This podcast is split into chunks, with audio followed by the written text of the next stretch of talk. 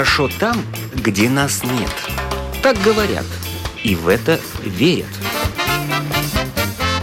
Мифы и рифы заграничной жизни в программе «Как вам там?».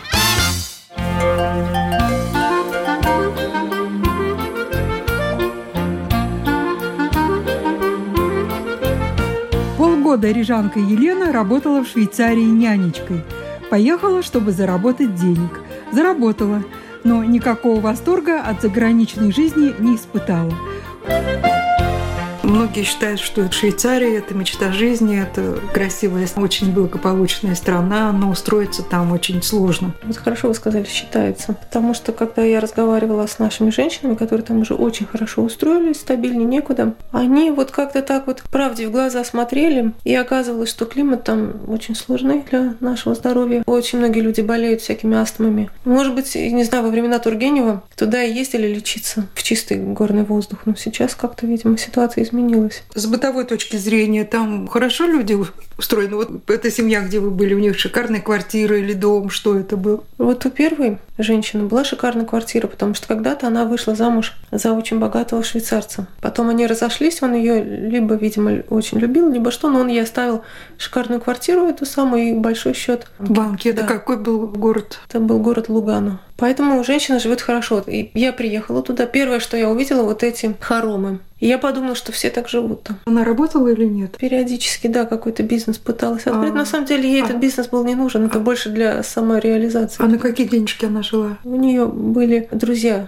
Мужчины, которые ей помогали. Вторая семья, которая да. банкирская, она жила в таком доме, в котором я бы сама лично жить никогда не хотела. Причем они его снимали, они с него платили большие деньги. Условия там были никакие, слышимость с улицы, и все слышно, и в коридоре, что творится. Ребенок, естественно, спал плохо, потому что окно у него, окно его комнатки малюсенькое, вот мы с ним вместе, это как, не знаю, барачек какой-то был темный, совершенно окно выходило в коридор. И вот все разговоры, хохот людей, которые спускаются там по лестнице. Все ну, это то есть там соседи было. Еще были в этом доме, да? Разумеется. Это был обыкновенный дом, который в горе находится, то есть вытесали пространство в горе, где-то другую стенку достроили, на самом деле. Угу. Ну, там выгодно так делать, потому что уже часть дома угу. имеется. Очень много там было соседей, соседи шумные, там арабы какие-то могли быть. Все они кричат, визжат, все это за стенкой, ребенок ночью просыпается по пять раз. Потому нужна няня, что мама уже не могла этот режим выносить, бессонной ночи два с половиной года. А сколько комнат было? Четыре комнаты. Четыре комнаты. Ну, конечно, горячая вода, ванна, это все было. Воду очень экономили. Ванну я там, не знаю, наверное, три раза за четыре месяца имела право принять. Такое условие поставили? Нет, ну просто они вот так нехотя это все разрешали, и каждый раз она озвучивала, сколько это все стоит. А сами-то что... сколько раз принимали ванну? Немного, они тоже очень экономили. Ну, то есть, чтобы утром и вечером это исключено. А, да, разумеется, да. И даже раз, не знаю, раз в неделю это тоже исключено. Раз в неделю исключено? Исключено, да. Ну, кошмар. А в первой семье не было такого. Там, наоборот, мама плескалась целыми днями и другим всем разрешала. Да, ну вот люди все разные.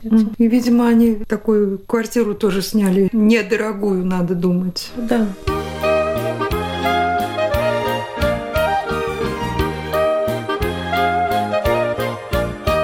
Ну, а как питались? Про это вообще лучше не обсуждать эту тему. Давайте обсудим.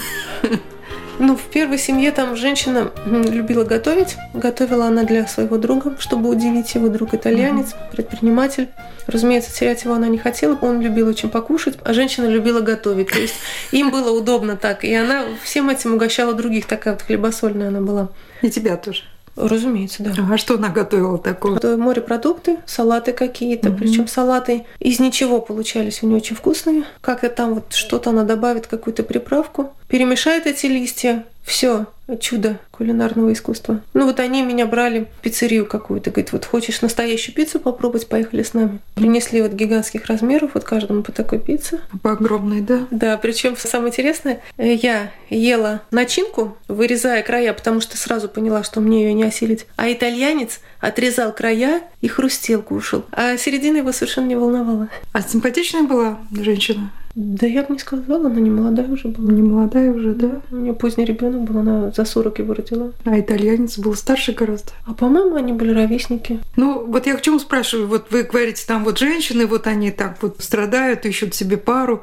Там трудно себе пару найти вообще? Смотрю, для чего? Просто пару? Просто пару вот так вот. Да, просто. Провести время, наверное, несложно. По крайней мере, ко мне несколько раз итальянские парнишки подходили. Вот когда угу. у меня был выходной, я гуляла по городу, там достопримечательности, это старинные храмы. Прямо не стесняясь, мальчик в церкви меня приметил, я сразу увидела, что он как-то посмотрел с интересом. Пока я там ходила, разглядывала иконы, он ждал, на выходе меня поймал. Выяснилось, что он английского и русского не знает, я не знаю итальянского. Для него это была не проблема, он все равно меня пытался пригласить в какое-то кафе пообщаться. И когда я ему отказала, сославшись на дела, он совершенно не расстроился, не обиделся, пожелал мне всего хорошего. С такой любовью меня проводил. В общем, как бы это даже не свойственно, наверное, нашим ребятам. Доброжелательно светилось во всем его образе. Ну, они mm-hmm. там все такие. Для серьезных отношений это уже трудно, да? Сложно сказать. Я не окуналась настолько глубоко mm-hmm. в этот мир. Во второй семье про еду чем питались? Она второй. периодически готовила ужины большие. Но так как я не ужинала, они прошли мимо. А почему не ужинала? Потому что тяжело переносила мясную пищу на ночь и mm-hmm. пыталась как-то выяснить отношения со своей фигурой. Ну да. Да. А ну... на завтрак уже почему-то ничего не оставалось от этого ужина. И потом я просто стала себе порцию брать и, и съедать ее да, утром, потому что ага. по-другому не получалось. Питались мы там плохо. Мама не любила готовить. Там в лучшем случае какие-то хлопья с молоком были. Но угу. в основном я яйцо ела. Потом я, наверное, год целый или два вообще яйца есть не могла. Ну а продукты там качественные? А смотря где закупаться. Если в дешевых магазинах, то, конечно же, не очень. А вообще говорят, что там тоже все эти ГМО и химия та еще. Но есть магазины, где дорого и качественно, да? Наверное, вот из Италии выгоднее покупать овощи, фрукты. Там все это настоящее, точно не отравишься. Там же рядышком Италия. Переезжаешь mm. через границу, и цены уже там другие были. То есть можно общем, было за овощами в Италию ездить? Они да? так и делали. Так и делали. Да.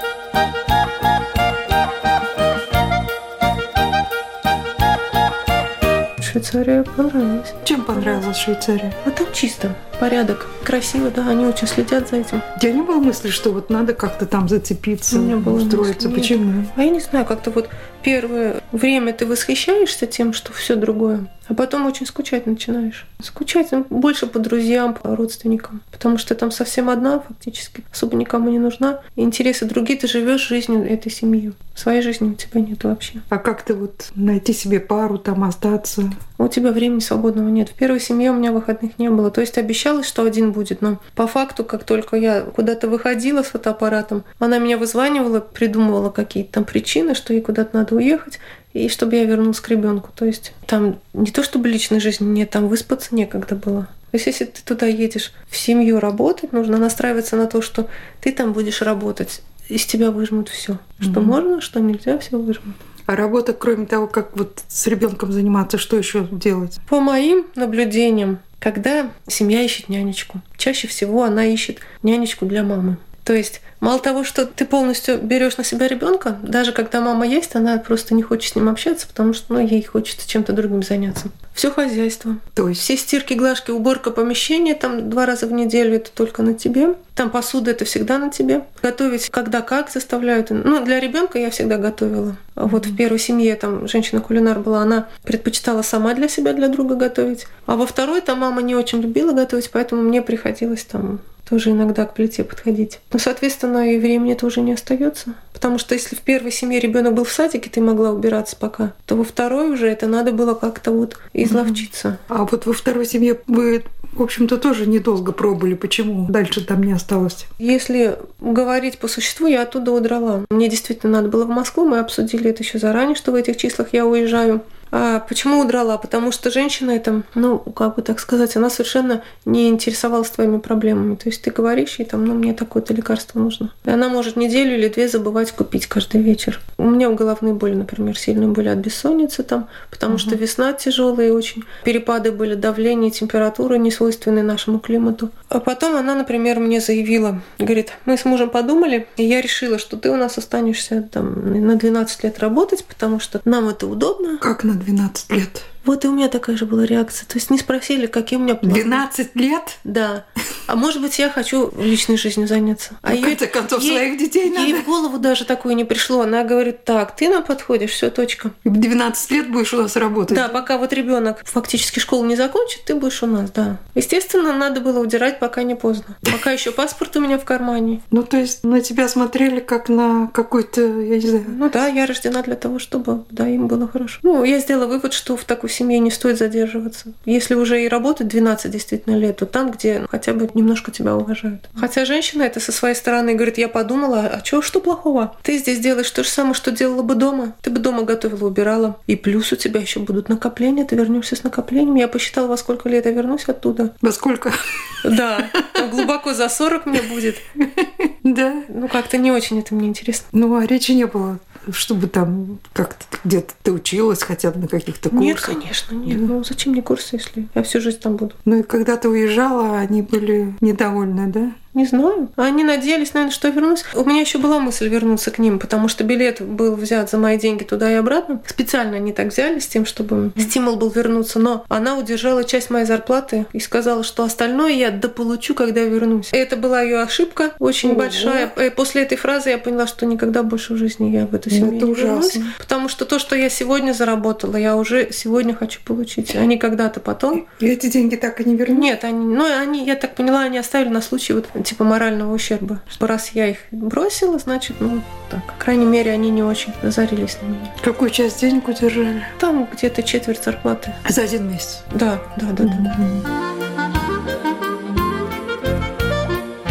Ну, что здесь в Латвии? Что здесь происходит в твоей жизни? Что хорошего? Хорошее то, что у меня много достойных друзей, которые уже лет двадцать рядом. Ну, это, наверное, лучшее, что в моей жизни случилось. Я не готова еще пока до конца с ними со всеми расстаться, так вот, разорвать, уехать навсегда. А если бы уехала, то куда? Много вариантов, включая Крым сегодняшний. Зовут много куда, но mm-hmm. пока еще не определилась. В Латвии, разумеется, наверное, не получится дожить до пенсии. Почему? Потому что элементарно нету работы. А та, которая есть, вот эти подработки, ну, они меня не кормят. То есть частично там за квартиру можно заплатить, еще за что-то. А образование нельзя. Какое? Образование у меня среднее специальное. Я не говорю, какое. Устроиться по образованию я не могу. Ну, что-то творческое какая-то это работа. Что-то творческое, да? да, и, к сожалению, это нужно делать не в Латвии. Ты нацелена на Россию, да? Ну, реализоваться можно там, да. По крайней а мере, в, мои коллеги. В каком там, городе? В любом. Даже в маленьком? В маленьком, не знаю. Если повезет, можно и в маленьком. Обычно люди там нацеливаются на Петербург, на Москву. Я была и в Петербурге, и в Москве. Петербург отпадает по причине неподходящего климата. Мне уже угу. Латвии достаточно.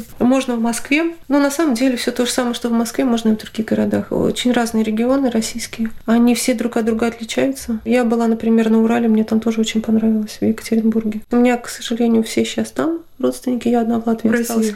Да, переехали все, поэтому... Ну, в какое место переехали? Ну, как бы отец, бабушка там жили, и мы когда-то все оттуда, из Самары. Мама сейчас туда тоже пытается вернуться, пытается что-то себе с жильем придумать. Там это все сложно, потому что народу много, наплыв большой всяких и беженцев. Из Азии там очень много людей. Место сытное, Самары там месторождений очень много. Ископаемых, и люди туда идут в поисках счастья, и люди очень такие, как бы, ну, цепкие на наживу едут. Воровать можно так, что просто все этим и занимаются. При этом люди живут в глубокой нищете. Там бытовые условия совершенно на нуле, понимаете? Понимаете, заходишь в квартиру и понимаешь, человек всю жизнь работал, вся семья работала, и вот они так живут. То есть у них нету лишней копейки для того, чтобы привести свое жилье в порядок. Все краны текут у всех, потому что даже если ты поставишь новый, как мы с бабушкой сделали, в этот же день он опять протечет, там какие-то прокладки ненормальные. Россия? Это Россия вам, да. Никуда от этого не деться. Постоянно капающая вода, чтобы ты не предпринимала. Я уже думала, может, бизнес такой нормальный, краны туда поставлять. Так ведь там мне сказали, что у нас мафия, там быстро тебя уберут.